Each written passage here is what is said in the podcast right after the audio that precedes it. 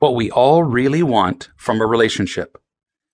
If you're looking for a book that will give you a quick fix or an easy technique that will magically produce personal happiness and great relationships, you're in the wrong place.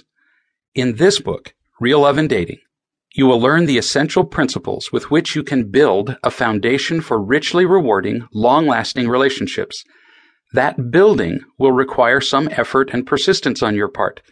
It may require a change in how you see the people around you. It may require a change in who you are. In the process, however, you will become prepared to participate in the kind of loving, supportive relationships you've always wanted. For years, Mark and Sharon dreamed of buying a new home. They spent months looking for just the right house on just the right piece of property. They searched the internet, scoured the local newspapers and magazines, and exhausted several realtors. Finally, they found just the place they'd envisioned all along. It was perfect. The doors, windows, kitchen, bedrooms, yard, everything.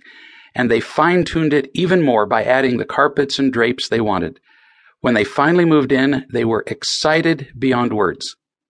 For the first year in their new home, they could scarcely believe their good fortune. But shortly into the second year, they noticed that some of the doors no longer shut properly. They took the doors off their hinges, shaved off some wood here and there, and the problem was solved. But then some of the windows wouldn't open, and small cracks began to appear in the walls. Again, repairs were made, but the problems returned, and finally, a crack in the foundation became obvious. Eventually, the water and sewer lines broke, causing extensive damage in the house. Mark and Sharon brought in a consultant who discovered that the house rested on land that was once the bottom of a shallow lake. The soil was quite unstable, and the foundation had not been made sufficiently strong to withstand the shifting forces of the ground.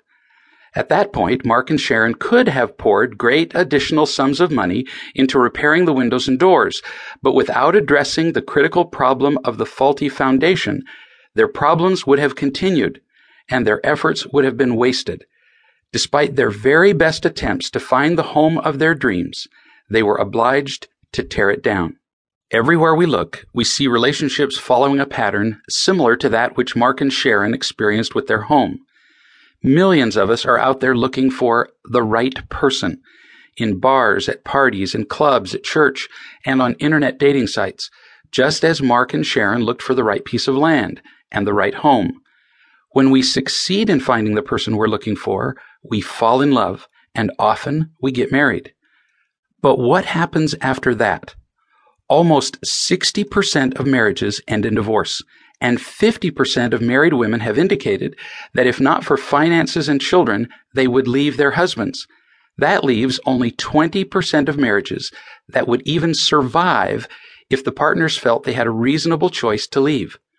Of the marriages that remain, only a small number are genuinely happy.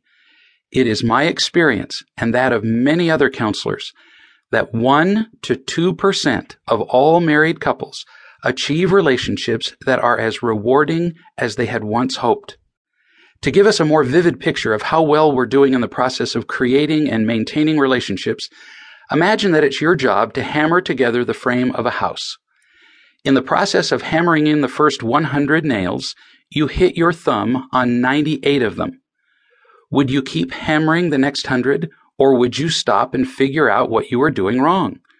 It's horrifying that we have a 98% failure rate in marriage, and the rate of lousy dates is much, much worse.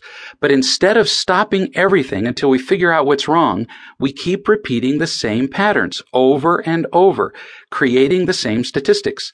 I suggest that it just might be time to finally investigate what's wrong with the process we use to find partners and to create relationships. It's clear that we need much more than additional ways to get together with potential partners. We already know how to do that. We don't need, for example, another internet dating site that uses the meat market approach to selecting a partner. Matching people with psychological profiles isn't the answer either. Finding a partner, even the right one, and falling in love just isn't enough. In almost every unhappy marriage, the two partners started off in love. That's why they got married in the first place. The problem is that most of us fall in love with the doors, windows, bedrooms, and drapes of a relationship.